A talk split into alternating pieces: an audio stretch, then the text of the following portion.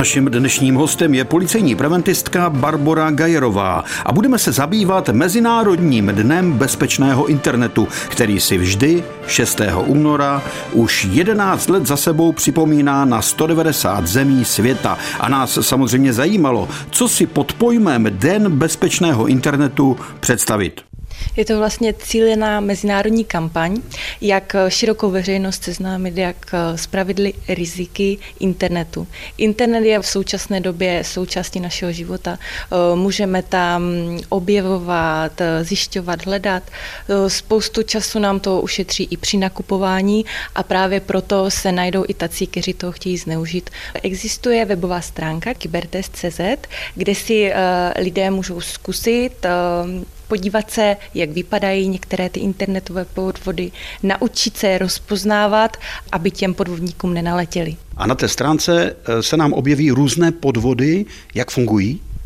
Ano, tvůrci této stránky tam připravili takovou interaktivní osnovu, nebo můžu říct i výuku, kde vlastně si zkusíte různé přihlášení, jsou tam různé ukázky, kazuistiky různých podvodů a podobně. Rozhodnu se prodat jakoukoliv věc, bohužel se mi zrovna ozve podvodník, který mi vlastně podstrčí fiktivní platební bránu, kde já teda uvedu ty své údaje o platební kartě i osobní a dochází ke zneužití těmto údajům. Tady ta stránka funguje jako školící centrum?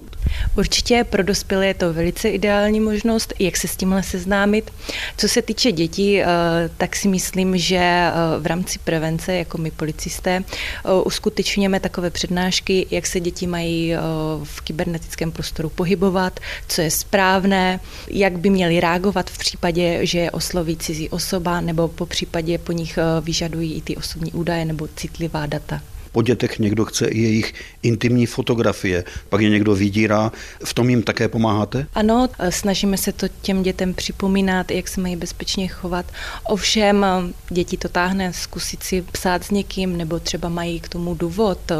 Doma dostatečně se jim nevěnují, nebo prostě si takhle děti nějak kompenzují, že nejsou oblíbení v kolektivu.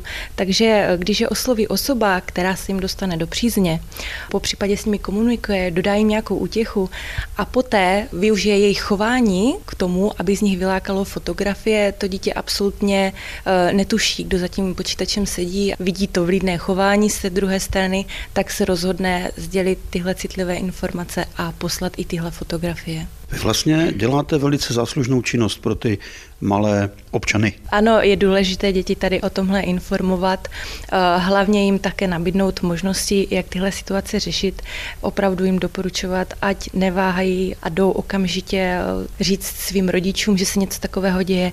Pokud ovšem se stydí za rodiči, tak alespoň nějakému kamarádovi, dospělé osobě, popřípadě jsou tu i možnosti linky bezpečí, která vlastně je nově i online. Dítě nemusí jen volat, ale může si i četovat s těmi operátory nebo popřípadě jiné neziskové státní organizace a podobně.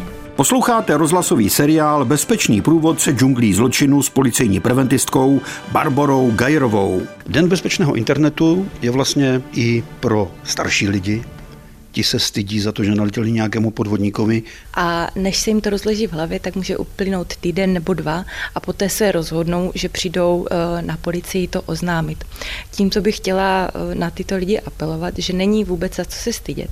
A čím dříve přijdou, tím lépe pro ně. A my jsme jako policie schopni zajistit co nejvíc těch odcizených peněz. To je asi to, proč jednat rychle. Ano, v současné době již i banky vyhodnocují, který převod je podezřelý a který ne. Takže přesně tak okamžitě vyrozumět banku, že tady tahle platba proběhla a že to je neoprávněná platba, ať ji zablokují. A v momentě, kdy tohle udělají, tak ať se dostaví na nejbližší policejní oddělení. Pro mě je asi důležité mít pohotově v mobilu telefonní číslo na svou banku a neváhat, jednat velice rychle.